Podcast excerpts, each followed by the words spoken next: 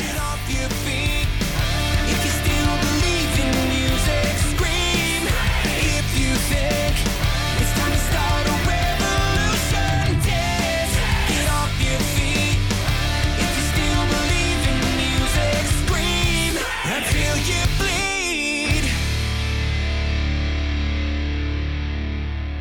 Thank you for checking out this episode of Raised on the Radio. If you like what you hear, do us a favor and go to whatever podcast app you use and hit that subscribe button. If you like to watch podcasts, we have a YouTube channel as well. Go check us out there and leave some likes and some comments and get in on the conversation.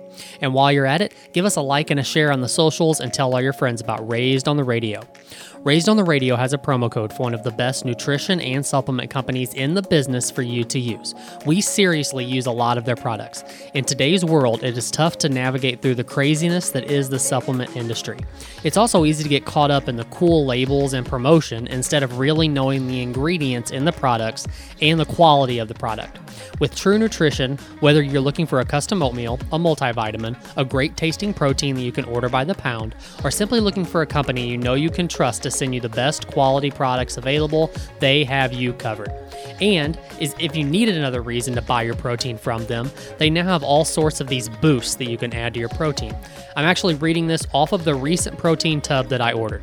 Caramel macchiato whey protein isolate microfiltrated with probiotic boost, super greens boost, multivitamin and mineral, essential amino acids boost, and lion's mane mushroom boost. And it still tastes phenomenal. So go to truenutrition.com, look at all of their great products, place your order, and when you go to make your payment, type in CEPN in the promo code box for 5% off of your entire order. You will not regret it, and you'll never have to question the quality of your supplements again. Raised on the Radio's listenership continues to grow with every episode. We are always looking for great sponsorship and collaboration opportunities. If you or anyone you know has a business they are trying to grow and want to jump on board with us, email us at raisedontheRadioSTL at gmail.com. We would love to connect. If you would like to get a hold of Patrick Blair or myself, you can reach out through email or on the social media. You can reach us at raisedontheRadioSTL at gmail.com or on the Raised on the Radio's Facebook, Instagram, Twitter, and TikTok pages. We also have a new website where you can find all of our content. Head on over to raisedontheRadioSTL.com. As always, if you have any questions, concerns, comments, or topics you would like to get our thoughts on, don't hesitate to reach out. Hey, everybody. Thank you for checking out this episode of Raised on the Radio. I am one half of this show. I am Colt Brocado, my good friend Patrick Blair in Zoomland, as usual.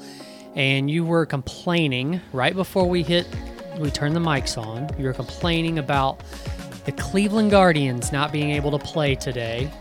I'm sure that hurts your heart.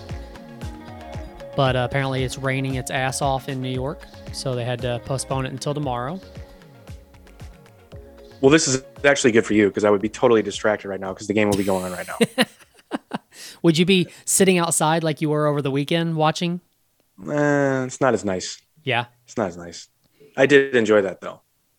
It looked comfortable. I mean, that's the best thing about those Roku TVs, man. They're mobile. You can take them anywhere That's as long as it, you still have the internet. So I took a TV outside, one of the TVs outside, and chilled outside in the beautiful weather and watched them uh, win in 15 innings. So Yikes. yeah, but they were yeah they're supposed to be playing right now, but they get, get got pushed to noon tomorrow. Good thing I'm working from home. Working from home. Mm-hmm. Yeah. Uh, yeah, man, I would be totally distracted. They lost the first game. I was, uh, I was pretty sour about that, but they'll be all right. They'll be all right. But uh, so far, the baseball playoffs have been fun. I know everybody here is bummed because the Cardinals got bounced rather shamefully, if you will. yeah. Um, I, I think it's more of a bummer for everyone probably because of the retirement of Yadi and Pujols and like all the celebration. Potentially Wainwright. Potentially, yeah. I mean, he's, has he said anything? Like, has he, He, he's going to come back. You think so? I think he's really butthurt that he wasn't um he didn't pitch in the playoffs and wasn't going to pitch and start in the playoffs. I think he has a he feels like he has a point to prove. But at this point it's like, bro, just call it. Like what what else do you have to prove? Yeah. The only thing he doesn't have on his resume is the Cy Young, which is criminal. because there were two years distinctly that I remember that he should have won it or could have. I think he should have, obviously, but could have could have won it. Right. That's the only thing missing. You know, Yeah, I mean, it kind of. If he were to decide to hang it up, it would suck now, I think, because he would have been included in like all that celebration, and it would have been cool to see him go out with Pujols and Yadi. But maybe he doesn't want all the Yeah, pop, that pomp and circumstance. Who knows? yeah, I don't think he wants that attention right now. Yeah. I think he wants to wait. I think he wants to wait it out and see how he feels. And I think it's different with pitchers versus position players too. Especially somebody like a Yadi who plays one of the tougher, if not the toughest position on the field, physically speaking. Anyway, you know the physical toll it takes on you over Yeah. your career, Right. and that's saying a lot for me to defend him. As you know, I'm a Yadi hater. But you know, I'm sure everyone here will be sad to see them go. I mean, I just, actually am just, kind of just the toll it takes on your knees to be Right. a catcher. I don't see how they don't get like knee replacements. I mean, a lot of them do. Yeah. But, um, you know, I, I'm living here and watching the Cardinals all these years. I- I'm excited to see a new era, whatever that new era might be. If it's the Goldschmidt, Arenado era, if it's the, I don't know. But I think it's a good thing. Uh, you know, I think, I think, look, Yadi's good. He was good. I I'm sorry. Yadi has been great over his career, but I felt like he was a crutch for St. Louis baseball fans to lean on for far too long. And there was a lot of the just the way that I the way that I sum it up, it's like when there was poor play or when they were down in the dumps and they needed somebody to step up and he didn't, people would just go, "Oh, well, it's Yadi." It's like, "No, no, no. No, eh, it's a team that's supposed to be competitive and we pay as fans to see them be competitive and we pay to see our star players do things. So, no, it's not like if a player is depleting, if their skills are depleting, then we need to recognize that. It feels like everyone here was delusional, has been delusional about how good that guy really is for a very long time. But again, I'm a hater. So, I mean, Pujols still had an incredible year. So, I mean, Oh, for as- sure. As, as far as that goes, you know, we've talked several times on this show about when is it time to hang it up for some of the greatest players in multiple sports in history. You know, do you leave with your legacy intact and, you know, on the top of your game? But it's got to be really hard to know that you're putting up great numbers in whatever you're doing and you're going to go ahead and hang it up when you Yeah. think you can continue to do it. You know, Tom Brady is always the one that we go back to. You know, look at the year he had last year, and people were saying he should have retired from New England.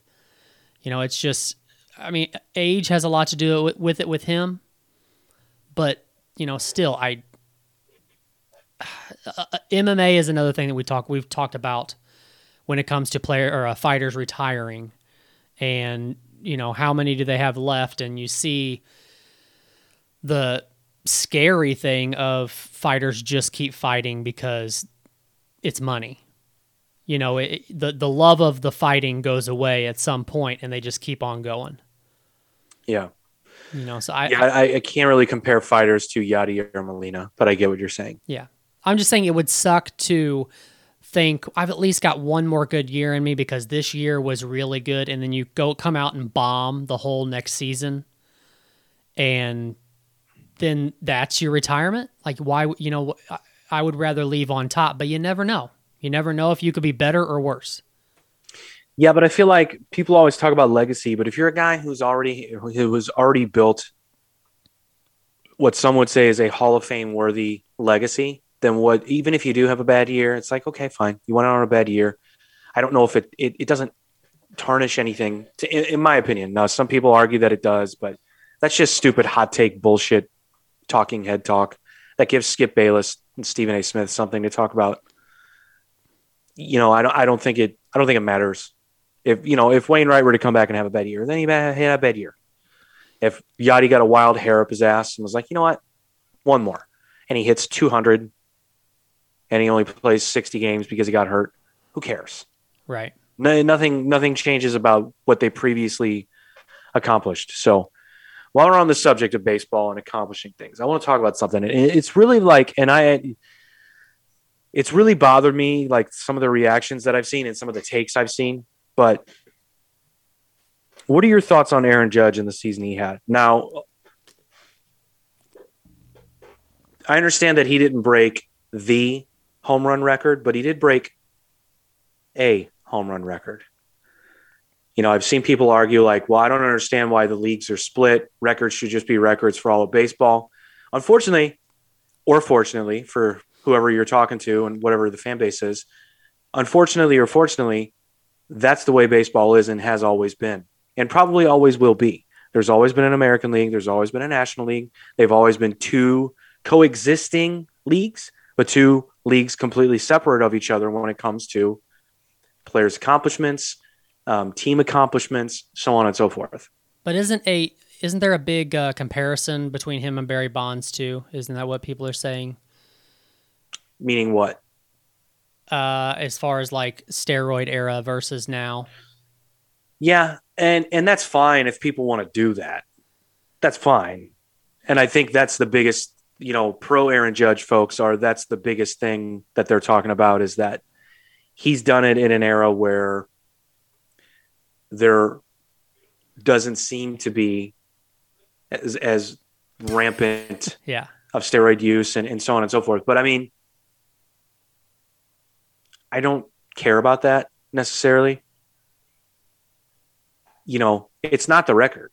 And uh, you're not going to hear me say he's the record le- holder, but he did break a 61 year old record in the American League that at the time, when it was being broken, was an even bigger deal than Aaron Judge doing it right now because Roger Maris broke Babe Ruth's record, which was for the longest time considered to be something that was untouchable. Right. I'll be honest with you. If a player from a different team, let's say Mike Trout, had done what Aaron Judge did, it wouldn't be as big a story.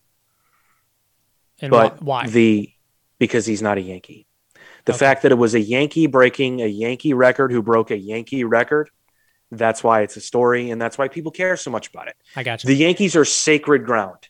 They're they're sacred when it comes to baseball history. So, and I, I find it odd too. So Roger Maris broke the record in 1961. 61 was the record. Okay. Aaron Judge, 61 years later, Whoa. hit number 62. Weird. Right? That's crazy. It's fucking nuts. Yeah. So there are those things that make it kind of cool. But at the end of the day, he had an insane fucking season. Do you think do you think it's crazy that it was 60 it's been 61 years since that record was set that it hasn't been broken until now? Well, it technically hasn't because McGwire broke it and then Bonds broke Okay. McGwire's. But in Because the American be- League, okay, again, Gotcha, gotcha, gotcha, and look, you got to understand baseball historians, baseball historians, and people in baseball view the two leagues as separate things. Right. Yeah, there's a home run record holder. It's Barry Bonds, right? Mhm. He's the National League record holder as well, but there isn't a record holder in the American League. Does it make it right? Does it make it neat? Does it make it? Uh, it- Does it mean? Is it meaningless? I don't know. You decide. It really depends on how much you care about baseball. Right. I fucking love baseball. So now, look, it pains me to be giving a New York Yankee who looks like Herman Munster this much credit. It really does. I, I don't. I don't like doing this. Yeah. But the dude had an insane season.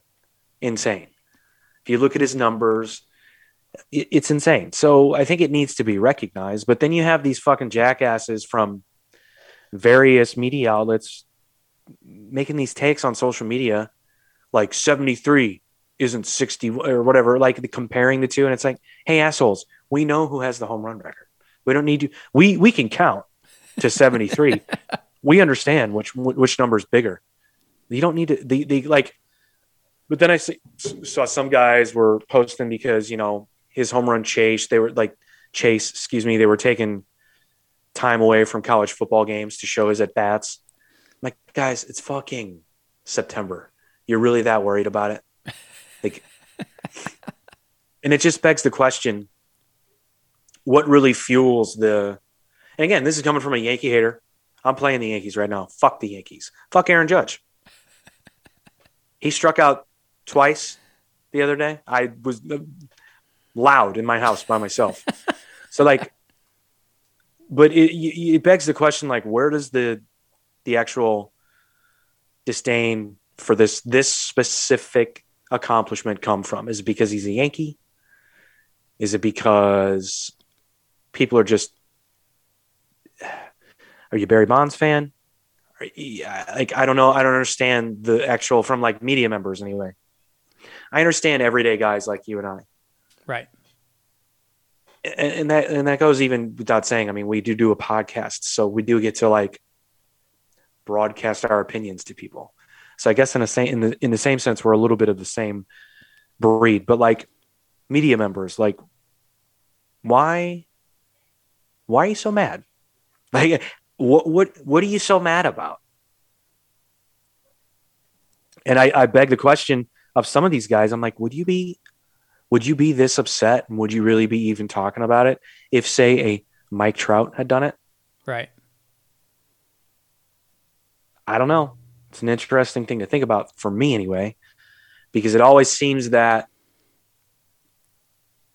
when a guy who plays for a team like the Yankees and is a person of color or a player of color, and they do something outrageous or spectacular, more of the haters come out than than not, and it's very bizarre to me. You re- Hmm. You think you think it's a racial thing? I always think that way, man. you just see, but but it doesn't mean I it doesn't mean I stand by that. I know. But it's just the Yeah. thought had crossed my mind. It's just this one guy that's on like Barstool, and I can't stand his stupid red face. But he always, always, always goes for the angle of the the hater take when it comes to a player of color in any sport. And it's like, can you just not be so predictable? Can you just give the guy some credit? Right. it's always it's always that it's all football basketball baseball whatever he's talking about if he's talking about something that a player of color did it's always this negative fucking energy Really. and he was really the first one that i saw have this take but like yeah he had a great season but it's not a big deal he didn't really accomplish anything like yeah he fucking did is how this, many guys in the history of baseball have hit 60 home runs in a season is it not uh, that many is this a well-known thing like uh, that this guy is this way or is this just your take on how you see it? it's just my observation Okay. It could be. It could be. Uh, and the only reason I've I've seen any of this guy's stuff is because people that I follow share it. I don't follow the guy. I think he's a jackass. But if someone I know shares it, I'll I'll, I'll watch. And sure enough, his Aaron Judge take, I was like, oh god, he's so predictable. Like, you just give the guy some credit, Right. you know. Yeah. But you can't. So you always have to wonder. It's just you know, I just I'm connecting the dots with that one person. Yeah. Now, does Jeff Passan really feel that way? Who's, when it comes to Major League Baseball, top three to five faces, names of in the media? I don't know. But he posted 73 is not, or 62 is not 73 or something like that. Right. End of discussion. Like, yeah, Dick, we know. I don't know. What was the point of that? It's just such a lukewarm take from a guy who gets paid a lot of money to cover baseball for the biggest network. I just I don't know. I but this goes back to what we've been saying for a long time. It's like why do they pay these guys to say some of the things they say? Just to get clicks, just to get views, just like what it what is it? Well, I think that's exactly it. Because We're, we're- because what it's in baseball now? Baseball, really? Baseball always felt like it was untouchable from hot takes. And I'll tell you why. Not because it's above it or not because baseball's beyond it or it's like is untouchable. I always felt like the guys who make hot takes just thought baseball that was too boring to even discuss. The game itself, the players, the personalities, and baseball in general. I always felt like a guy like Stephen A. Smith wouldn't really touch baseball unless, unless it was absolutely necessary, like when an Aaron Judge hits 62 home runs or something like that. So in other words, golf isn't is kind of away from the hot takes also unless Tiger Woods does something like One hundred like uh, you know, fools around on his wife or yeah. You had two guys, two biggest players in the world, talking shit back and forth on social media, talking shit on the greens. Essentially, it was a story for that long. Yeah. Eh, you know, Tiger Woods. I mean, until another Tiger Woods comes along, which probably won't happen. Let's let's get real. Now, if there's another golfer of color that comes along and tears it up like Tiger did, and then we got a different story, dude. You know I'm right. How many Oh, have there been? I mean, How he, many have he definitely set a precedent.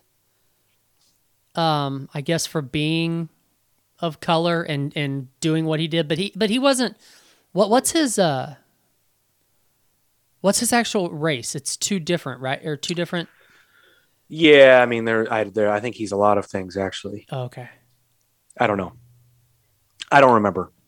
Okay. I don't really care. I never really cared. yeah. I don't like golf. Tiger's Tiger, fine, but like, I never looked at like, oh, look at that black guy being good at golf. It was always like, oh, that guy's really good. Look at that. Look He's- at that black guy being good at golf. He's way better than everyone else.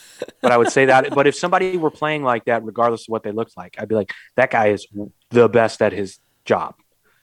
yeah. You know. Yeah. But if Tiger looked like Rory McIlroy, he, it wouldn't be as big of a thing because there had already been white golfers that were that successful.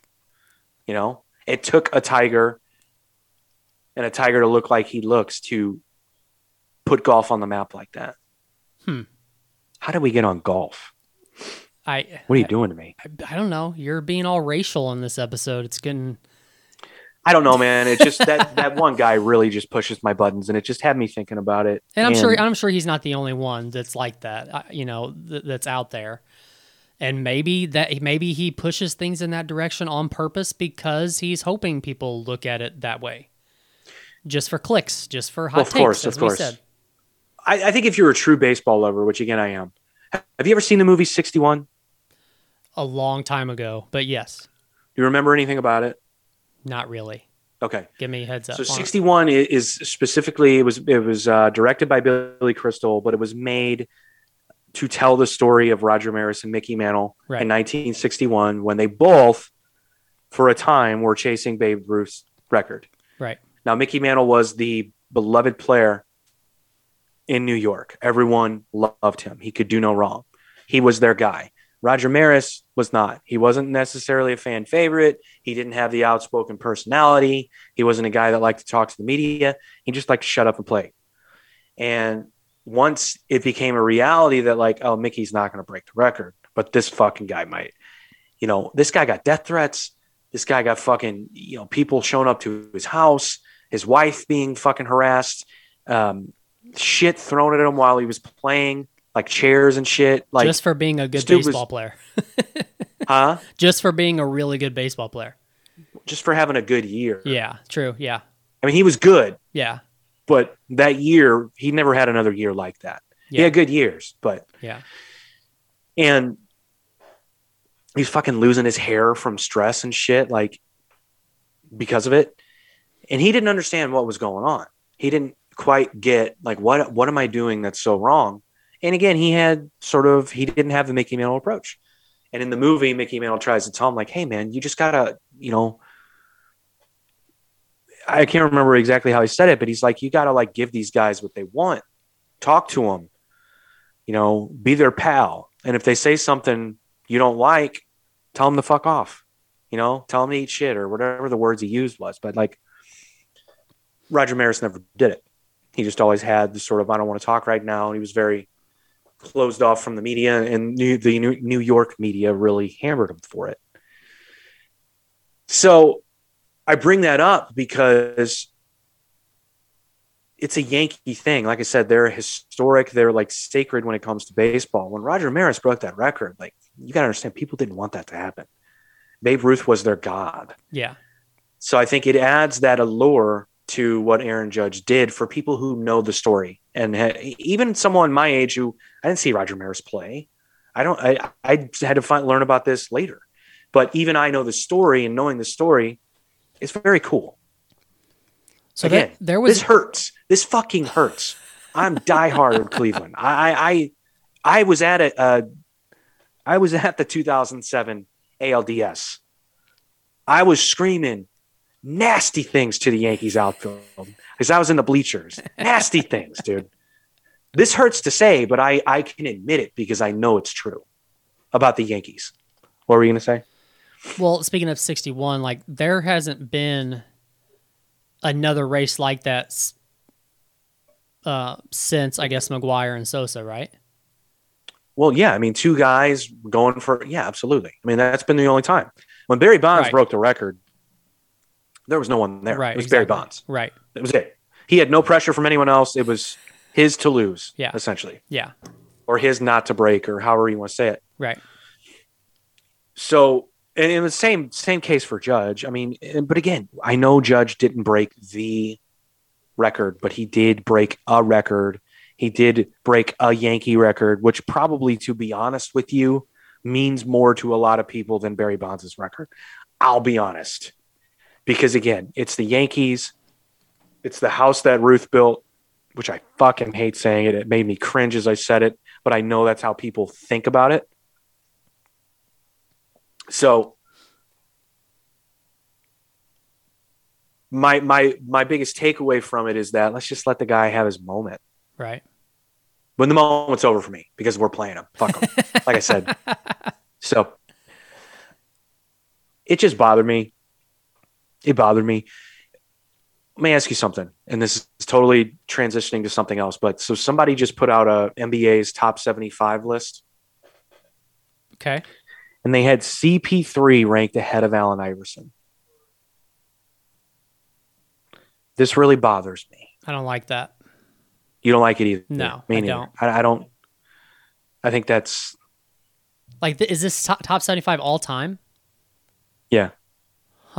He was ahead of him by like four or five spots, maybe. Who do they give me their top five? Let me find it. I know it's Jordan, LeBron, Magic. Hold on, I'll find it. John Stockton. How dare you? John Stockton's there. I figured he would be. I just wanted to get your your uh, thought on that. Okay. Uh, okay. So Jordan, LeBron, Kareem, Larry Bird, Magic are the top five. No, this isn't the same list. Hold on. Is the Where's li- is the list list you're go? talking about in order, or just top 75? Because wasn't didn't didn't we talk about a list or two like a few months ago? Because it was a, it was a pretty big story when it came out, and there were a lot of people that were not that did not agree with it. Because didn't they put Like out what? like what didn't they agree I with? I don't remember. Didn't they put out? Didn't they start out with like a top fifty, and then all of a sudden they added twenty five more to it? Then they added like twenty five more to it. Or am I making that up? Well, the 50 came out when I was in high school. No, I'm talking like a few months ago. I thought there. I thought there was a story that we had talked about, or maybe we didn't talk about it, because there was a lot of backlash on where people were putting, or where the list had put a lot of players. I know the top five was Jordan, LeBron, Magic, Kareem, and Chamberlain, probably. I want to say that. Larry Bird, I think, was seven. Yeah, something like that. Kobe better be at least in the top ten. Kobe was top 10, yes. Okay. Which I was a little bit surprised by, to be honest with you. Uh, uh, NBA top 75 players of all time. Here we go. So I guess the Athletic did this. Okay. Okay. So Jordan, LeBron, Kareem. Did I say Kareem? I didn't. Yeah, you did. I think. Okay. Bill Russell, Magic. Okay, I was wrong. So yeah, Wilt's not in there. So it's Jordan, LeBron, Kareem, Bill Russell, Magic, Wilt, Larry Bird, Shaq. Tim Duncan is number nine. Kobe's number 10. Tim Duncan at number nine is a little bit surprising. yeah. A little bit surprising. Uh, then after Kobe, you got Hakeem, Oscar Robinson, Robertson, excuse me, Kevin Durant, number 13. Did you say I don't agree Hakeem with that at all. Olajuwon? Was number 11. That's surprising. Uh, Not that he wasn't a great player, but I just wouldn't I wouldn't figure they would put him that high up. 12 All Stars, two NBA championships, two NBA Finals MVPs, a regular season MVP, and two, two Defensive Player of the Year awards. Man, it's decent. Pretty good. Pretty good. Where's Uh, Grant so Hill, Oscar man? Robertson- Where Where's Grant Hill? Where's Reggie Miller? Reggie Miller's in the 30s. Okay. So KD is at number 13, which I disagree with 1000%. Jerry West, number 14. Steph Curry, number 15. I mean, fine. Karl Malone, Kevin Garnett at number 17, which, okay. Moses Malone, number 18. Dr. J, number 19. David Robinson, number 20. A little bit surprising that he's in the top 20. Dirk, 21. Charles Barkley, 22. Elgin Baylor. Giannis, number 24. Stockton, 25. Isiah Thomas. Rick Barry. Dwyane Wade at number 28. I'm okay with that. John I just Havlicek, I, I don't know why, but I feel weird like listening to a list like this that includes guys that are playing now and guys that played 50 years ago. Well, you got to put some of these guys in there. I know, but it's They just fucking dominated. Yeah. Even though they were playing my great uncle who fucking was a carpenter. But anyway, um, Chris CP3 number 30. Bob Pettit number 31. There's an old guy for you. Pippen 32. James Harden number 33 and he's my least favorite one on the entire list. James Harden is not top 40 all time. You're not no one's ever going to convince me of that. right. Sorry. I agree. Kawhi is number 34. George Mikan, 35. Jason Kidd, 36. Patrick Ewing, 37. Steve Nash, 38. Oh, I was just going to ask about Steve Nash. Where the fuck is Allen Iverson? Bob Cousy, number 39. Allen Iverson, number 40. So here's Iverson's numbers. Let's see how they let's see how they stack up against CP3 because I've seen a lot of people posting about this, being like, yeah, they got it right with CP3 being ahead of Iverson. So Iverson, 11 time All Star, seven time All NBA selection, four time scoring champion. That's the one to pay attention to. Four time scoring champion, two time All Star MVP, 2000 2001 NBA MVP. Hang on. What I should know this, but what exactly is a scoring champion? I don't know that I've heard that before. He averages most points that season. In a Four season, times. In a season. Okay. Okay. Yep, four times he did that. Gotcha. CP3. Now, neither one has won a title. So important to remember that. CP3. This is how they start his. the star point guard and vocal leader of those Lob City Clippers teams that never won anything, next to Blake Griffin, he turned a floundering franchise into a playoff regular and fringe contender. The Clippers didn't make the playoffs in 13 of the 14 seasons before his arrival. They went to the playoffs in all six of his seasons there. So that's why we're calling him better than Allen Iverson. He Hmm. took a shitty team to the playoffs and never won in the playoffs. They never even made the playoffs with uh, when Darius Miles and Quentin Richardson played. No, Really? I that team was terrible. I don't know dude. why I feel like they did. Huh. No, no, no, no. So apparently they're saying that Allen Iverson's four scoring titles and MVP was less impressive than CP3 and Blake Griffin taking Lob City to the playoffs. Who knows, dude?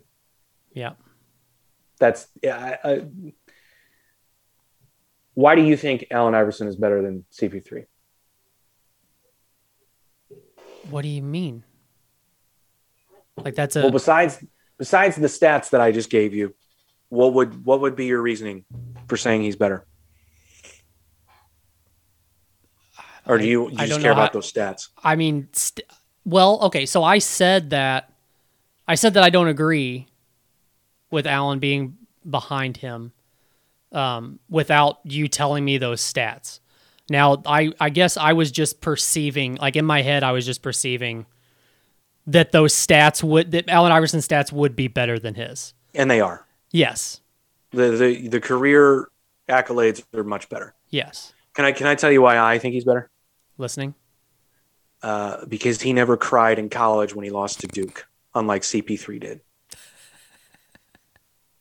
Like what what scenario was that in? So what scenario was he in? That was a regular season ACC game when Chris Paul was at Wake Forest. Okay. They lost to Duke, and he was sobbing on the bench like a ten-year-old would.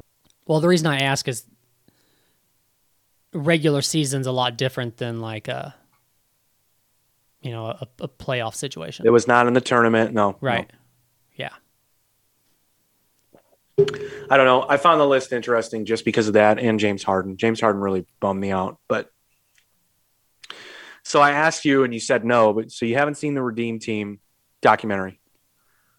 No, I actually didn't know what it was until you talked to me about it a little bit off air. Um, CP3 reminded me of it because he's in it because he was on that that team. But it's dude, it's really good. It's really good.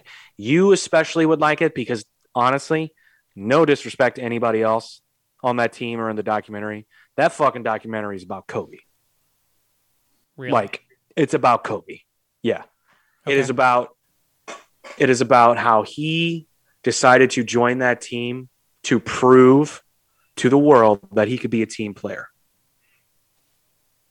And he did. And all these guys were just in awe of him. Like he he so so not because he was like a like a, a like a micromanager of the situation or like a bully to these guys or an asshole to these guys. They were just in awe about how badly he wanted to win and how much he didn't fuck around. It's cool, dude. It's it like I've never been a like I I respect Kobe for his game. Kind of where it ends for me. Yeah, as a player, I respect him. Respected him. I'm sorry. Rest in peace and you forgot about some of these things that Kobe went through during his playing career, having to redeem himself, having to prove that he could be a team player, having to prove that it was okay that he ran Shaq out of town, trying to prove that he didn't run Shaq out of town.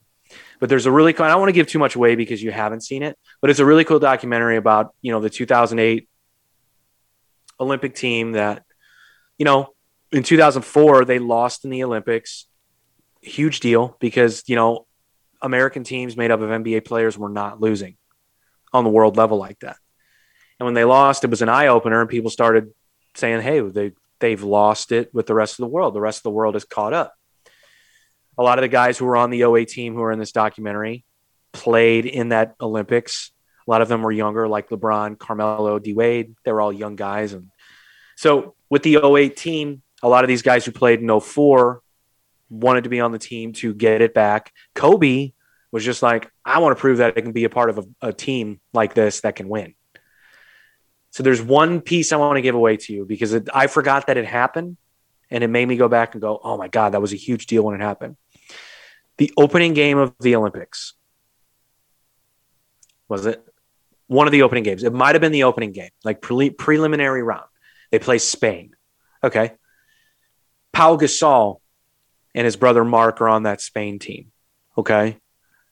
And Kobe and Pau at that time were on the Lakers together. They were friends. And he went up to LeBron and D Wade at the beginning of the game. And he goes, I'm going to run right through that motherfucker. He's like, I know what play they're going to run first. He's going to set a pick and they're going to do like he's going to set a screen out on the wing and they're going to shoot it. He's like, I'm going to run, I'm going to run through his chest. And they were like, there's no way this guy's going to fucking do that to his teammate. And just trucks him, just fucking murks him, dude. And and I'll be honest with you, the, the most impressive thing beyond the Kobe story and you know them winning the gold medal, like spoiler alert, they won the gold medal.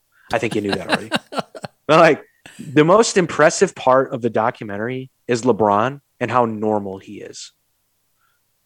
The LeBron that we've gotten to know over the last fucking 18 years or whatever, how many years, is one that, like, in the media, he says dumb things, but he's also like the guy in the community. He always tries to say the right thing and he doesn't really like show a ton of emotion.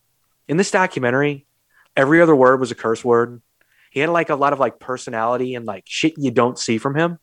So it made me kind of go, oh, yeah, he's reminiscing about an, a moment that was really cool in his life. So this is current LeBron talking or talking like that.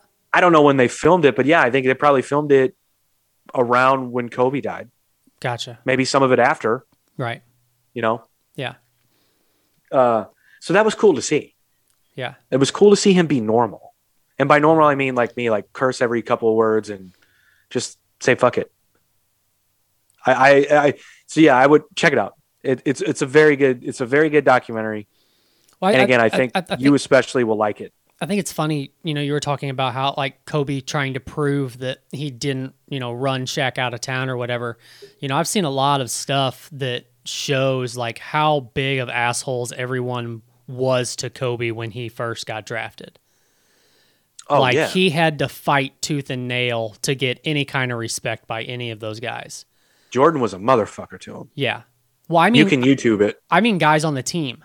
I mean, Sha- Oh, well, you know, yeah, Shaq and, and all those guys, like they they wanted nothing to do with him, and they thought he was a pr- uh, you know a, a young prick coming in. I mean, he was, and he probably had an ego and stuff that they were checking on him. But uh, yeah, it's it's interesting. It's it's the, Well, I the- remember- the, whole progress through that was interesting. Yeah, I remember when they announced he wasn't, or when he he didn't start, and he was pissed. Yeah, He's like, no, I got to prove to these motherfuckers that I should be starting. The guy's 18. So ridiculous, but yeah. So go check it out. It's a good documentary. It's really fun, really fun, cool. and it's kind of a trip down memory lane too. Like, it's, again, like I follow this stuff, but I forgot. I forgot a lot of this stuff happened. I forget. I I forgot who they lost to in 04. I forgot that in 06 they lost in the World Championships to Greece. Like you forgot about all this stuff. Um, and also I forgot how fucking good Carmelo was a killer back then. Yeah, He was a stone cold killer, dude. That guy, he was so good. And it's like watching him play now. It's like, ah, man, just retire. did Carmelo did Carmelo get drafted the same year as LeBron? Yeah. That's what I thought. Okay, Carmelo, LeBron, and D Wade, same year. that's right. Yep. Yeah. Yeah, the rest of that team too in 08 was kind of funny. It was made up of like it was like Carlos Boozer and Tayshaun Prince and Tyson Chandler. Who was one of the other uh Michael Redd was on that team. Like Michael Redd retired in 2012. he didn't even make it that long after uh, the Olympics. But anyway, just go check it out. So wait, so okay. As far as those teams go for the US, I guess like the Dream Team and the Redeem Team maybe two of the most well known. Like what are there any other years that had that um I guess that spectacle around them? Well, there was the Dream Team too, which was a pretty True. big deal. Yeah, true. but the year yeah i don't know i mean I, the dream team obviously is the most infamous Which would have been what year? 90 94 94 That sounds right. Okay. 94 was barcelona because i'm pretty sure no no no 92 92 because the the atlanta olympics were in 96 Okay. Let's see. Yeah, 92. 92. Okay. I was 4. That's neat.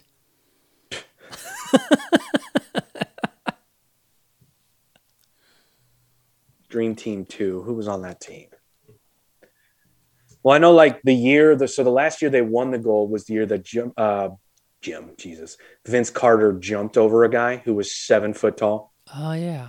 Pretty Remember that dunk? Yeah, pretty iconic. Yeah. Yeah. I don't know that there's That ever been- been a guy who can dunk like Vince Carter.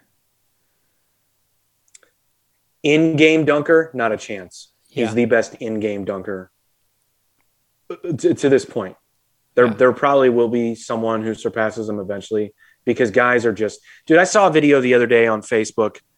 A guy, he fucking, his head was seven inches above the rim. Like they measured it, they freeze framed it and measured it. Like it was Like how how tall of a guy are we talking? six five, Jesus. six dude it was the most insane thing i've ever seen dream team 2 dude this is kind of funny Derrick Coleman, Joe Dumars, Kevin Johnson, Larry Johnson, Shawn Kemp, Dan Majerle, Reggie Miller, Alonzo Mourning, Shaquille O'Neal, Mark Price, Steve Smith, and Dominique Wilkins. Alonzo Mourning. He was a son, right? No, he played for the Heat, Charlotte and the Heat. Why did I think he was? I don't know. I was thinking he played for the Phoenix Suns for some reason.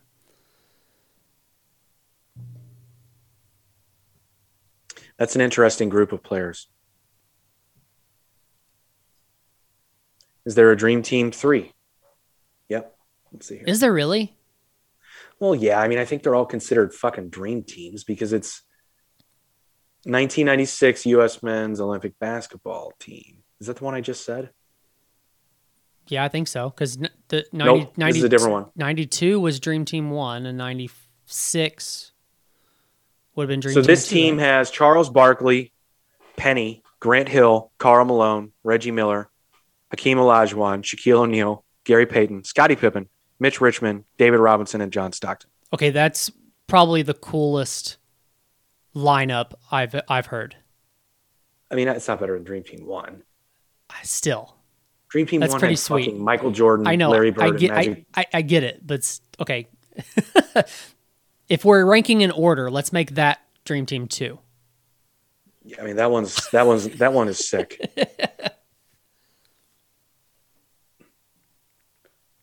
Dream Team Four.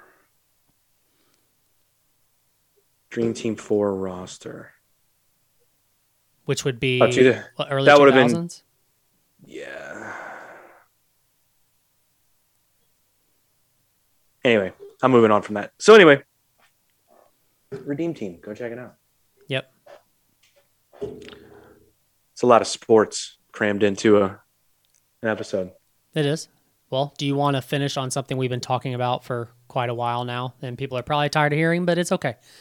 The whole uh, new the okay, the Ronnie Radke thing, which we talked about last episode, and um, how their laptops were stolen. Uh, well, now they're saying that they were misplaced, and um, he did another interview with your best friend Jose Mangin. And I don't know who the other guy was, but this was at an Aftershock Oh, Festival. Whoa, whoa, whoa, whoa, whoa. The other guy was Matt Pinfield. Show some respect. I'm sorry. I apologize. Okay. Why why should I know that name? Is he a serious guy also?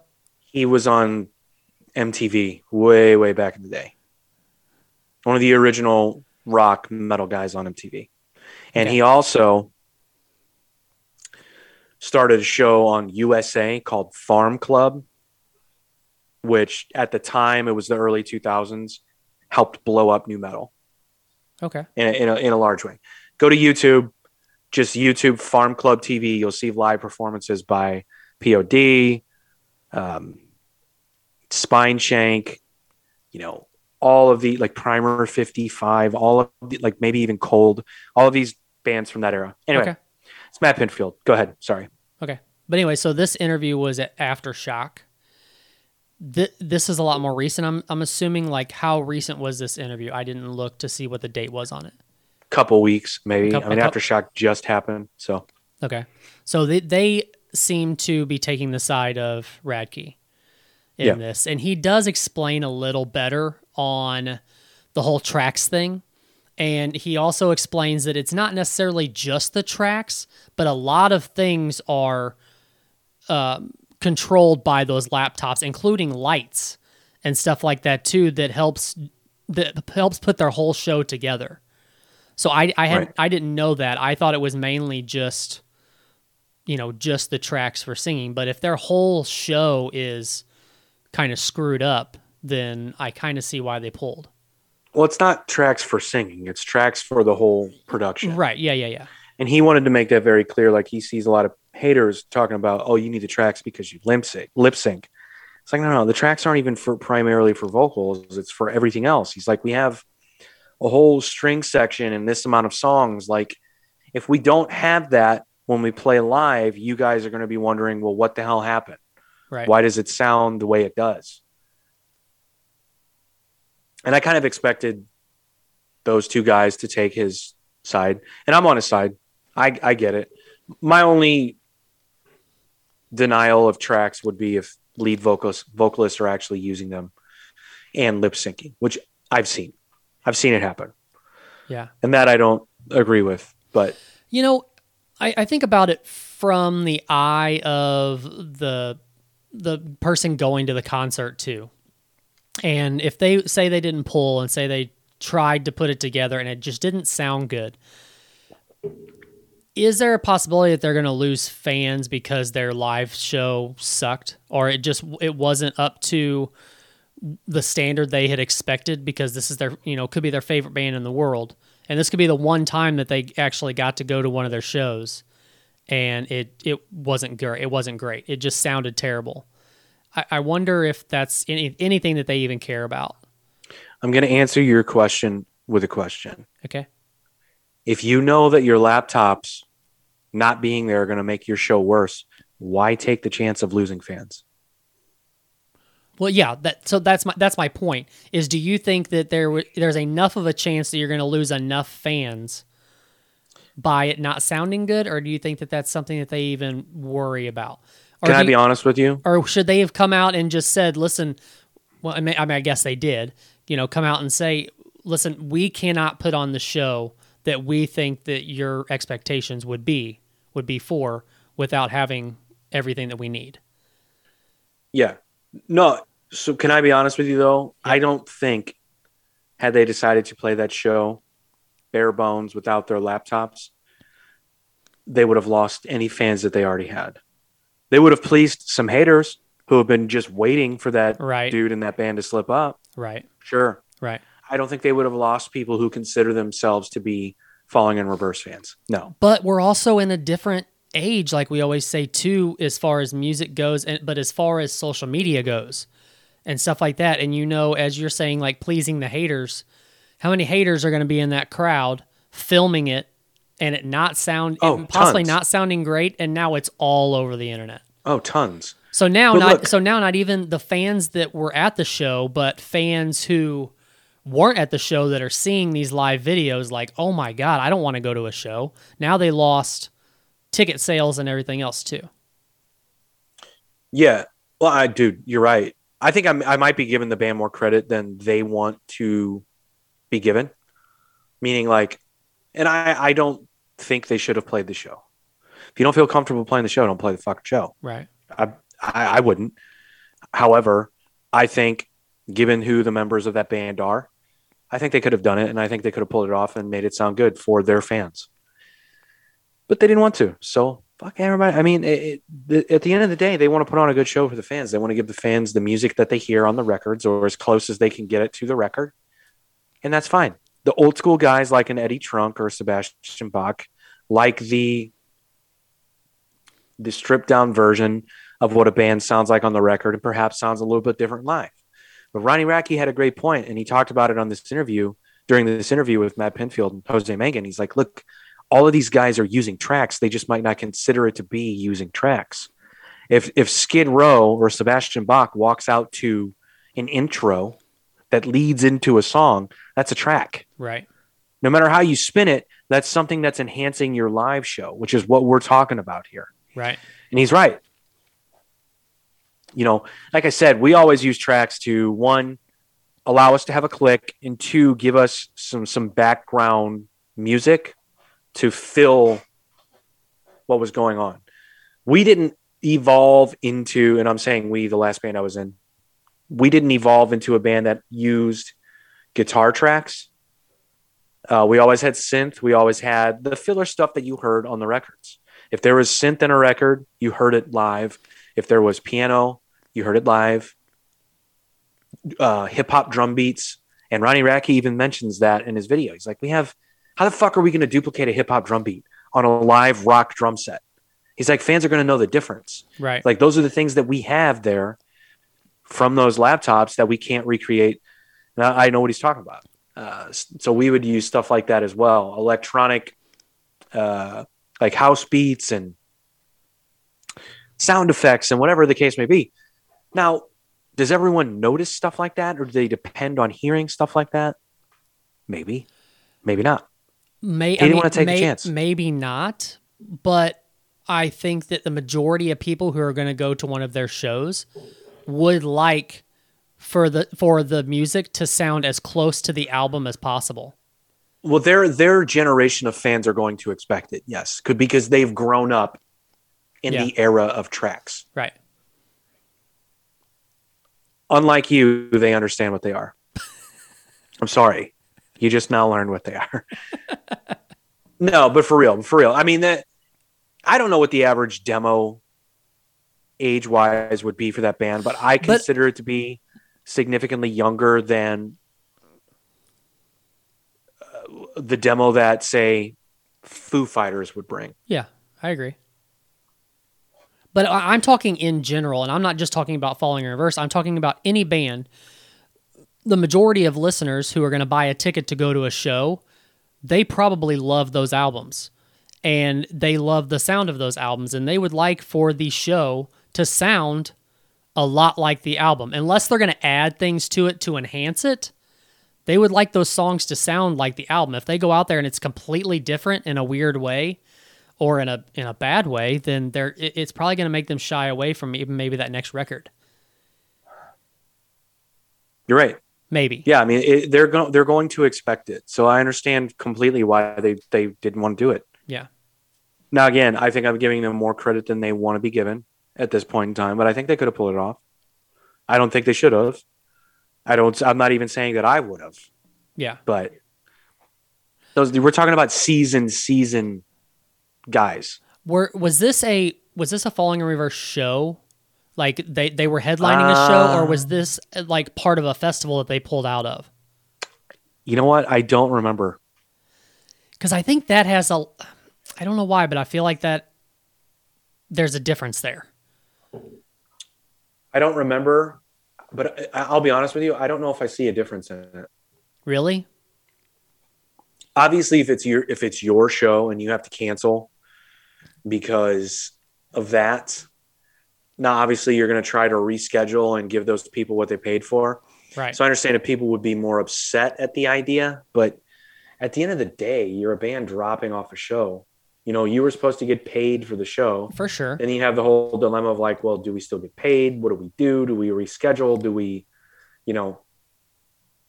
I guess I, what I'm saying is I, I feel like a band could get by in a big festival by not okay maybe it, it- not it was sounding a festival. by maybe not sounding the greatest.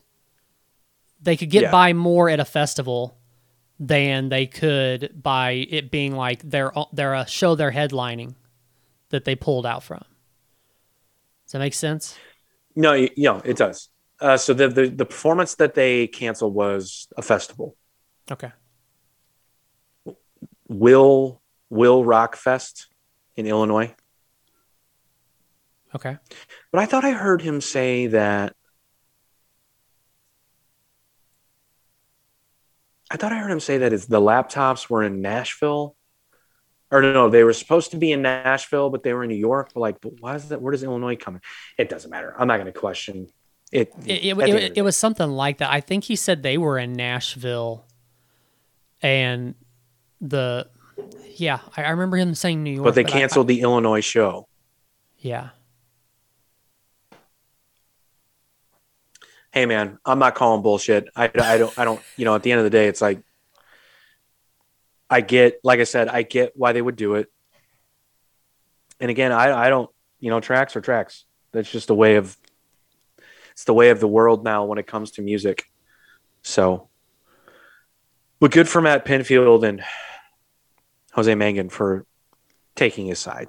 And you can tell he really appreciated like those two dudes kind of being like hey it's okay. We we get it.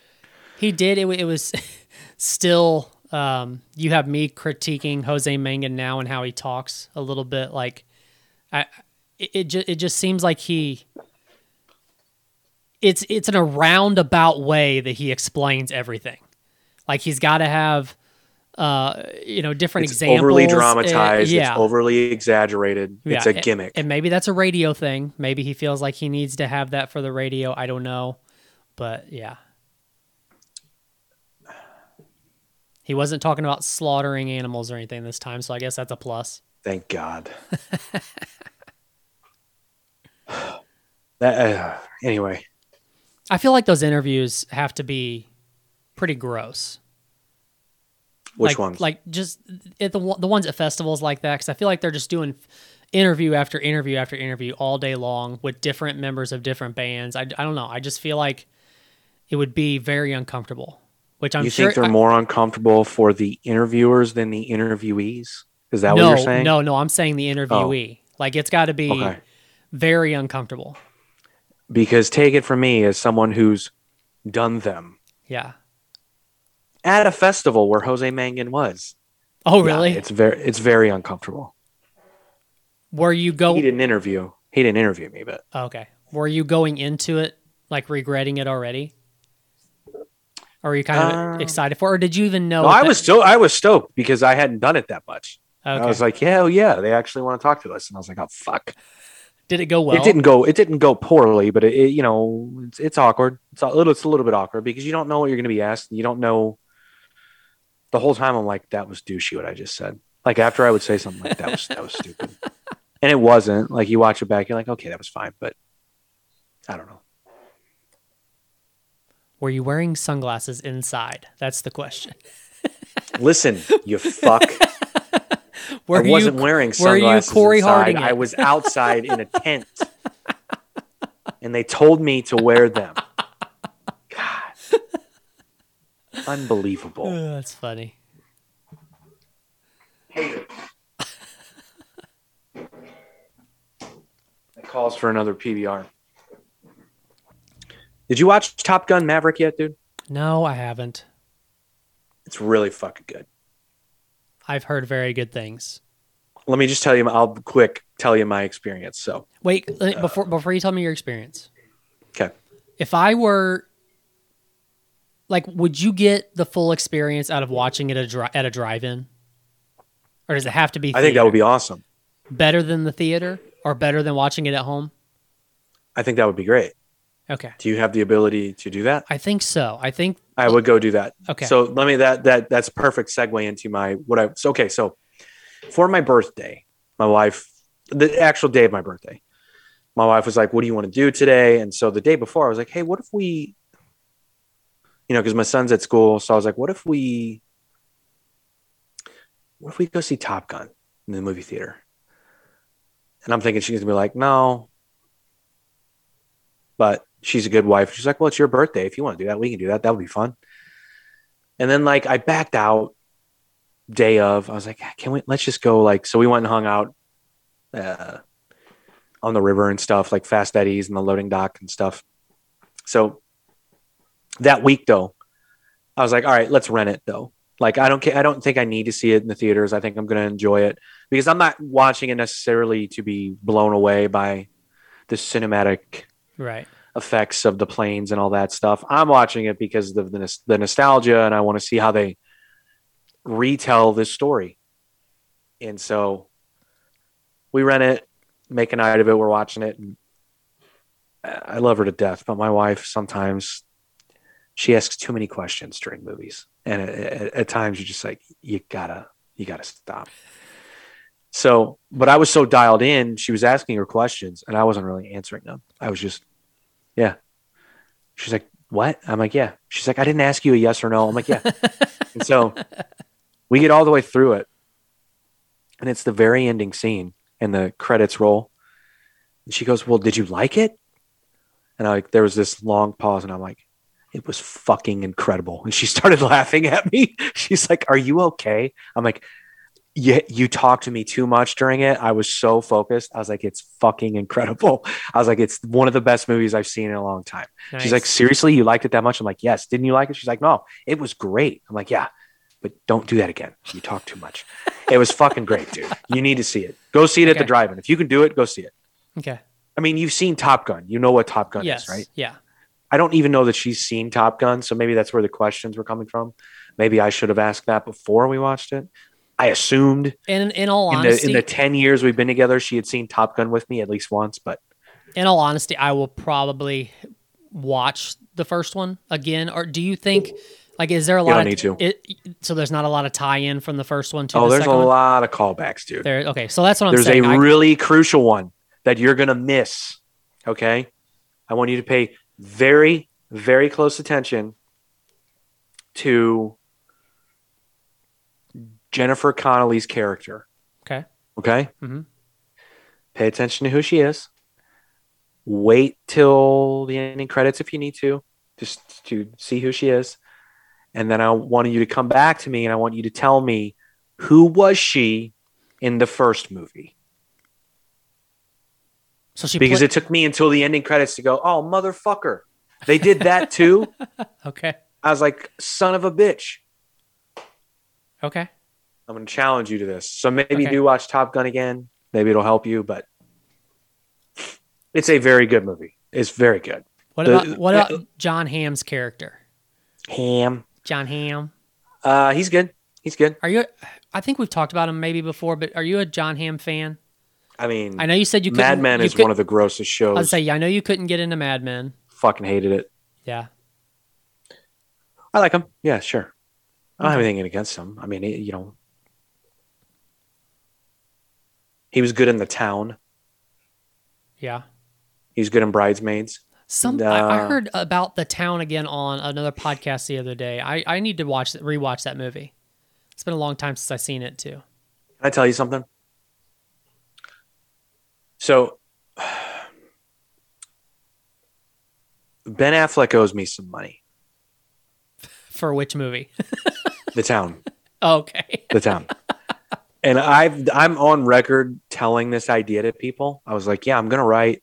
So I have this idea for like a screenplay or a book or something where you have a guy who essentially my idea was you have a guy who robs a bank, later on meets one of the tellers at the bank, falls in love with her, and then there's this situation where he has to commit another crime and somehow she gets wrapped up in it, so on and so forth. That's what the fucking town is. And when I saw it, I was like, "Oh, goddamn! I mean, did, uh, can Ben Affleck hear my thoughts? What's going on here?" It's not that unique of a story. Like I've, millions of people have probably thought of that. He just executed. It's a good movie. Did you ever see the movie Gone Girl? Yes, uh, recently for the first time. Oh, really? I love that movie. Yeah. You know, It's a lot. really good You know, movie. there was quite a bit of that was filmed down in Cape Girardeau, right? Yeah, I remember my wife telling me that. We actually, because we lived down there when it was being filmed. That we, Really? actually, yeah, there were, we actually had driven by like when a lot of the roads were blocked off and stuff while they were filming. It's pretty neat. What year did that come out? Oh, I want to say it. I don't know when it came out. I want to say it 2012, was, it was 2013? It was it was probably filmed because we got married in 2011, and we moved down there right after that. So I'd probably say it was filmed on 2012 ish. 2014. That's when it came out. What came out? Yeah, so, So that, probably that, that makes sense. That makes sense then.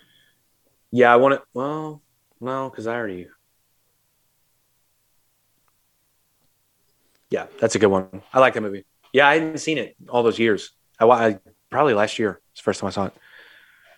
Uh, I started the Dahmer series, which, by the way, I've can we, could we have just made that into a two-hour movie? Why does it need to be a show? But Ev- uh, everything's got to be a show now, man. Everything's got to be. yeah. The only one I'm happy, like, oh, I'm so glad that was a show, was Ozark because I thought it was a movie. Um, when we started watching it, I, I have not started Dahmer yet. I'm I'm not sure. I've heard the acting is phenomenal by that guy, but I I don't, I don't know, man. That, that's one of those like I got to be in the mood to be to get into something as dark as that. I like dark shit, but I also sometimes at some point I just go, this is just it's it's. I know it's based on a true story, so a little bit different. But I kind of compared it to how I felt when I watched Joker, and I've only watched it once, and I'm never going to watch it again because I don't need to. I, I felt that movie was very I don't what's the word I'm looking for. I feel I feel like it was over dramatized for the sake of being dark and for the sake of being making you the viewer feel unhinged, which is good for some people. For me, it's like I like dark in a different way. I like dark that makes me think. The Joker Joker didn't make me think. So maybe go, this guy's fucked up. And I'm just waiting for him to do the next fucking weird, dark, gross thing. It's the Yeah. same with the Dahmer. Like I watched the first episode and I'm like, yeah, it's super dark and super kind of creepy, but uh, I, I don't know that I care. I don't know that I care. Like I'm not thinking. I'm just watching gross shit happen. Does that make sense? Yeah, it does. Like you, you want to watch like a thriller and you want to be like, you want to be challenged to be like, what's thinking what's about the situation. next? Yeah, yeah, yeah, yeah. but also like what happened before? What led to Yeah. this? Why are we like? it- I don't feel like Joker did that at all, and a lot of people say it did. I I didn't get that. Maybe I'm not smart enough. Yeah. And uh, this with Dahmer, it's just like, yeah, I don't know. I I don't know. But apparently, like the the rest of the show really gets into his dad and his family life, which I love. The guy that plays his dad, uh, Richard Jenkins, in Step Brothers and Yeah. um, he actually came to a film class when I was in college. Oh, really? Met him. Very cool guy. Yeah, he was uh, college buddies with my film teacher. So he always does him favors. That's cool. Anyway, uh, he's in it, and I really like him. I think he's a fucking phenomenal actor. So I want to continue watching just for that. But at the same time, I'm like, ah, I don't know if I fucking care. It's one of those. It's one of those things. You remember the? Did you see the the the trailer came out? It was a Netflix movie. It was called Game Day. Maybe it was about college football players wanting to get paid, and the one guy sits out the national championship game or something. I don't think so. let me see here. But the dude, so the dude who plays the coach is a guy that I really like. I think he's an outstanding actor. Uh, C.T. Fletcher. No, that's not him. Hold on. What is that guy's name? God damn it. Uh, I don't know why. C.T. Fletcher is He's a bodybuilder. guy. I don't know where or how that happened. What is that guy's name? Oh, J.K. Simmons. I knew it was like a CT or a J.K. J.K. Simmons plays the coach. I really like that guy. J.K. Simmons I know was the- in I know. Whiplash. He was in. Oh yeah, yeah, yeah, yeah, So much shit. yeah. Okay. Let me find out what this movie was called. Uh, Now I think he just does those. uh Is it American Family commercials that he does? getting paid. Yeah. That's what that is. Getting paid. National Champions Okay. is the name of the movie. Okay. Came out last year. But uh, you know, that was one of those movies too where I was like, I don't really give a fuck, but I want to watch it for this one guy. Follow star quarterback who ignites a player strike hours before the biggest game of the year in order to fight for fair compensation, equality, and respect for student athletes. Yeah. So, not a tall tale, something we've heard before. Yeah. yeah, go go watch. I'm not going to tell you to watch Dahmer. You decide if you want to do that. I mean, I'll be honest with you. They went hard in the first episode. Is that all you've They seen? Is just the first episode? That's all I did so far. Watched it last night, and it, it I probably did it just so I could talk about it with you here. But uh, it, it- again, I might finish it. I might continue. Which, by the way, have you seen that movie? Have you heard of that movie, Bros? No. So let me look it up and give you the synopsis. Maybe pull. I, will we get will we get booted if we watch the trailer here? Probably.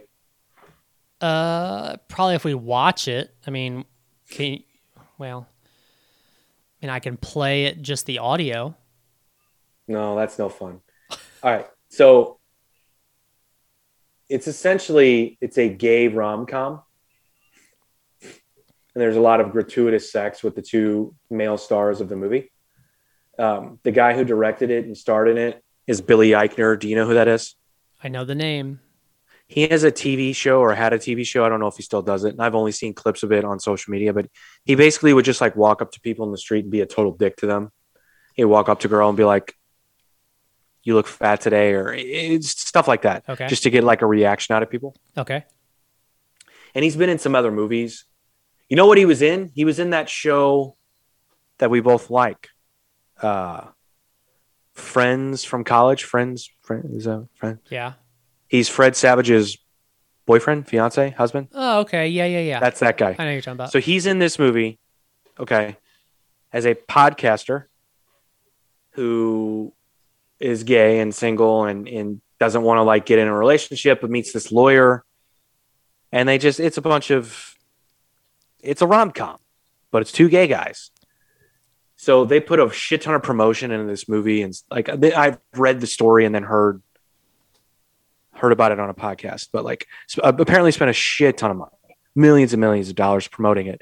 And it just tanked, tanked, Yikes. didn't, didn't do well at the box office. It's just not doing well well, Billy Eichner got interviewed and he was like, yeah, heterosexuals have screwed us once again, or like the straights have like, whatever. Um, I was like, well, how, and, you know, Tim Dillon said it best, who, by the way, is a gay man. Uh, he's like, well, how do you explain Birdcage or uh, what's the one with Heath Ledger and uh, fuck, Brokeback fuck, Mountain. fuck. What is it? Brokeback Mountain. Yes, yes, yes. He's like, well, how do you explain those movies that were giant successes? Both really central, you know, centered around a gay relationship. Yeah. So, you know, if you watch the trailer, you'll be like, yeah, this just isn't funny. It's just kind of, but apparently there's just like hardcore sex scenes in it, which is really off putting for a lot of people. And it's like, it's, it's marketed in a way where you would want to get like teenagers to go see it, calling it bros, but then like tagging it as this like silly little rom com, like, I mean, watch the trailer. Like I, I really want to watch it now, and if we have to cut it, we can cut it. But it, I want to, I want your reaction to the trailer because you're gonna be like, okay, swing and a miss. I think like even if you watch the trailer, but I think the biggest story behind it is, you know, this guy coming out being like, yeah, well, straight people are the reason my movie failed. It's like, well, is it, or does the movie is it just not good? Sometimes movies aren't good. Maybe you didn't make a good movie. yes, but like if you know, like you're saying, like the gratuitous sex scenes and stuff like that, I don't know that we're there yet. In like in, in culture, With two men, you mean? yes. Oh, so you're, t- you're taking the homophobic route on this? Okay. I'm not. I'm not run with it. necessarily. Run with it. Run I'm- with it. No, no, I'm. That's I'm fine. not necessarily saying that it's it's a homophobic thing. I'm just saying that it's still whether it should be or not, it's still a, a an odd, like an odd thing for a lot of people to think about and to see er, to see it being normal, just like a man and a woman on screen. Do you understand what I'm saying? I think a lot You're a lot of people. Kicked off. You're going to get us kicked off the internet, dude. I just, I mean, I ser- seriously, as a culture, I just don't, I don't know that everyone's there yet. Are we ready? Are we ready for it to be a Drew Barrymore, Adam Sandler rom com? Probably not. We meaning society. Right. I'm okay with it. I'm not going to see it. I don't like rom coms necessarily anyway. I did just watch Along Came Polly like two nights ago. Fuck. Fuck. But um, Because you like the movie, or or what was there? s- actually really do just enjoy that movie. Yeah. yeah. Philip Seymour Hoffman has two or three scenes where I I know they're coming. I've seen it a dozen times. I still laugh out loud. Still. Yeah. I remember. I remember. I think it was even maybe in the trailer too. That one scene where they're playing basketball. Raindrops, Yeah, Ice Man. dude. I, I, I don't know if there's many comedies also that Ben Stiller's done that I haven't been a fan of. I really like Ben. Stiller. Oh, he's done plenty that I'm not a fan of. like. Com- I'll give you the biggest one. what's that? Hate Zoolander. Hate it. Okay, okay, yeah. I don't. In my head, I don't count that because it's just like a goofy wag. I mean, no, it's considered to be a It's like comedy. one of his biggest I know. movies. Ah, I wouldn't say. The only scene that I like is when all the gay guys are at the gas pump spraying gas on each other. You know what I'm talking about? Uh, I I think so. Oh my god, pull that scene up right now, please. No, the biggest Let me- thing, the biggest thing I remember from, I guess, from that movie is like it was another trailer thing, but it's like when him and uh, Owen Wilson are uh, messing with the computers. They're like, it's in the computers. Yeah, yeah, yeah. Yeah, yeah that's yeah, okay. Yeah. I just, and maybe I'm, I'm probably really late to the party, but I just realized or heard, like maybe last year, that Jerry Stiller was his dad. I had no idea that that was his dad. You know he's been in movies with him, right? Yeah, I know. Well, what what um And played his dad. Yeah. So you watched the ending credits, you saw, oh, Ben Stiller, Jerry Stiller, father, son, but not in don't- real life. There's no way. No, I don't remember. Well, I always remember him from uh Jerry Stiller from King of Queens. Sure. And I uh I guess the thing that it made me it blew my mind was because do you remember the movie Heavyweights? That Ben Stiller did? Well, Jerry Stiller was in that also. It wasn't his dad in it, I don't think. I think they were like the original owners of the camp. Can we be honest about heavyweights? that was his character from Dodgeball. Uh yeah, kinda. It was the I same get it. I get it. I get it. One movie just didn't do well, and the other was a huge success. Yeah. That's he's like, maybe I need to recreate that for this movie. What was the movie that Jerry Stiller was in? Where like Ben Stiller goes on his honeymoon and meets a, another woman. Heartbreak Kid. Yes. I was gonna bring that up here just a second ago, but I figured you were it would not be one that you would be maybe I even seen kinda- or I actually kind of like that movie. It was too, a pretty. It was a pretty decent movie. Damn it. What's wrong with me? We might need to get out of here. I don't. I don't like myself right now. Jerry Stiller was hilarious in that movie. Ben Stiller was fine. I mean, eh, Danny McBride's in that movie. He's funny. Had he even But- bl- had he even blown up yet? Before when that movie came out, Danny No, McBride. no, no, no. That was before. That was No? way before. Well, it was close. It was close to. I mean, I guess Danny McBride's big sort of like coming out movie would have been Pineapple Express, right? Or was there something before that? Um, no, you're probably right. Um, where was Tropic Thunder in that? That was after Pineapple Express. Okay. And then now he's got a show uh, a show that he's been doing for quite a while, right? Is that still going on? Like, is it Eastbound and Down or something like that? No, that's been done for a long time. Has it been? I He did Eastbound and Down on HBO, which the first season was phenomenal. I haven't watched it since then. And then he did Vice Principals okay. on HBO, which again, watched the first season of that. It was really good. Didn't he might still be doing that? I don't know if he is, but I didn't watch past season one. But it was good. Both of them I liked. But did you really just ask if Eastbound and Down was new? No, I knew it wasn't new. I just didn't know how if they were if it was still being filmed or not, or what they were. Oh God, no. That's been Okay. forever. Okay. Yeah. Yeah, I'm a Danny McBride fan though. Yeah. Yeah. It's so funny to see him in older movies too, where he's not even a character. He's just a background guy, like in Superbad. Like when they're at the adult house party, he's Yeah. just a guy in the background. Uh huh. He's just like flirting with chicks. He has no lines. He has nothing. You're not even you're not even supposed to know it's him, and you Yeah. don't until years later. And you go back and watch. You're like, oh, look, there he is. He's just hanging out. Like, Well, it's like But- uh, I, I I like I like watching that kind of stuff. Like seeing actors who are you know pretty big now that going back to their movies or shows or whatever where they were just you know wasn't much like um I can't think of what his name is. He's in Brooklyn Nine Nine now, which I know you're not a fan of, but he was also in Superbad. He was the one that hits Jonah Hill with his car. yeah, I don't know what his name is, but you know, he did like his part was decent in that movie, but it wasn't huge. And I don't think he was really anybody at that point. But he's actually one of my favorite parts of that that sh- that movie. You know a guy named Jimmy? You remind me of his brother. he like bends down like a creep. yeah. Yeah.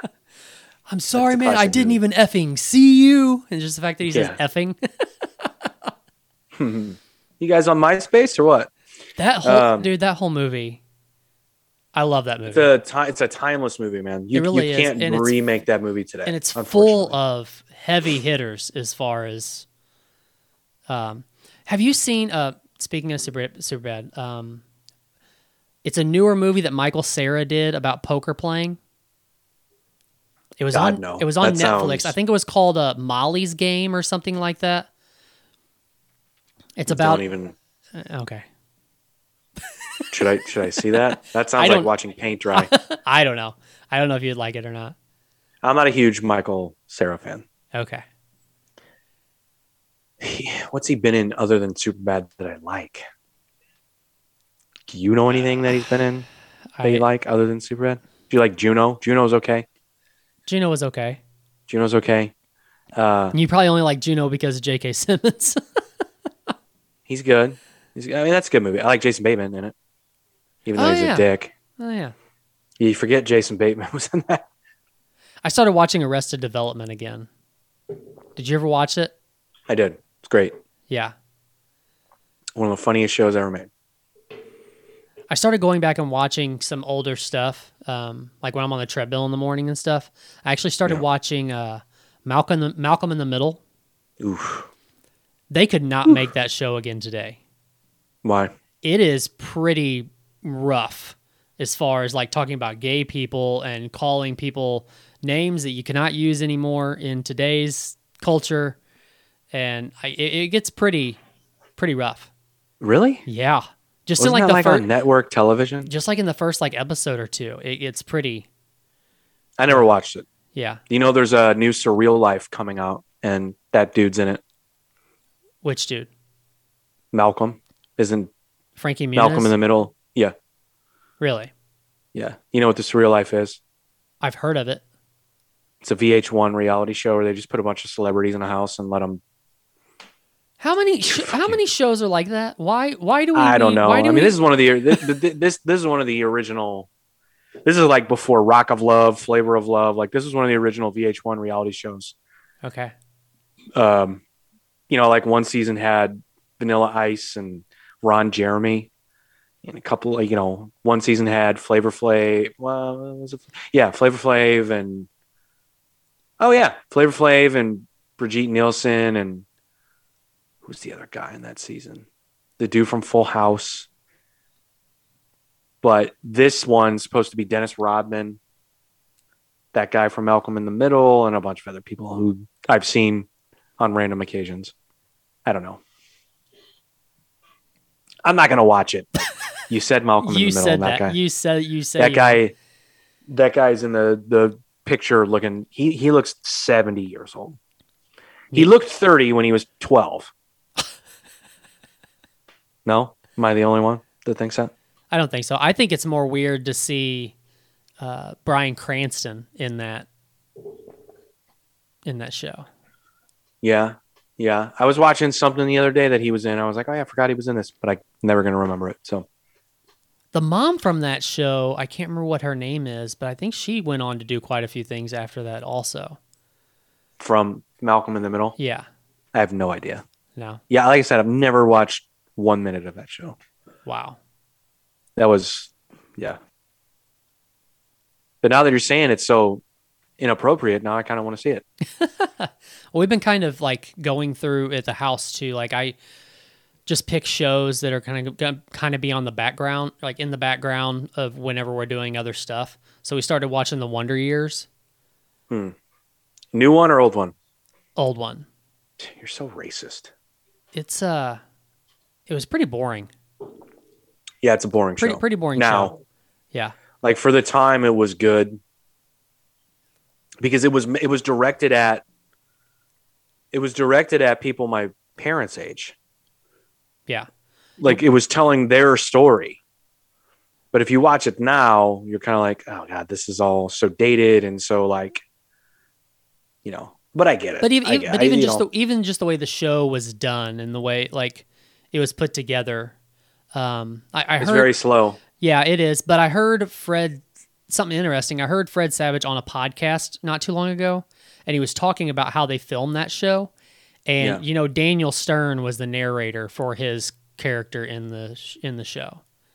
And you know who Daniel Stern is, right? Uh, Marv from Home Alone. Yeah. Yes. Yeah. So, uh, but they were talking about how Daniel Stern would just go in and do the narrating.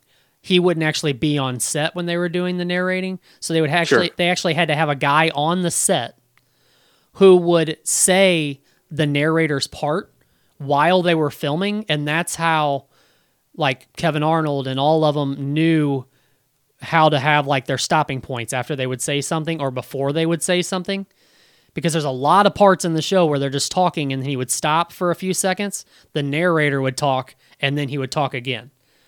So they oh actually, yeah, yeah, yeah. I remember that. so they just had a guy on set who was doing the narrating part while they were actually filming the show. Notice you haven't seen that since. That's Maybe true. there's a reason. That's true. But it's interesting to think that like kids were that good at acting to be able to put that to be able to do that. Eh, Eh? eh. yeah, I think that show might be a little bit dated if you watch it now. It makes sense that it was boring, but still has that theme song, man. It's a good one. I mean, it's no Boy Meets World, but Dude, it's I was one. just thinking the same thing. It is no boy meets world. Did you know that the did I send you that the redhead from that show is a porn actress? Oh, uh, Caitlin Ward, or no, it's Mate. No, it's name. it's Mate Maitland Ward. I think is her name. Maitland.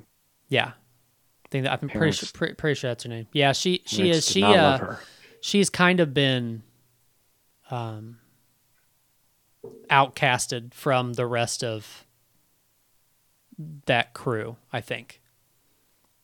Like when they do, Why? like when they do.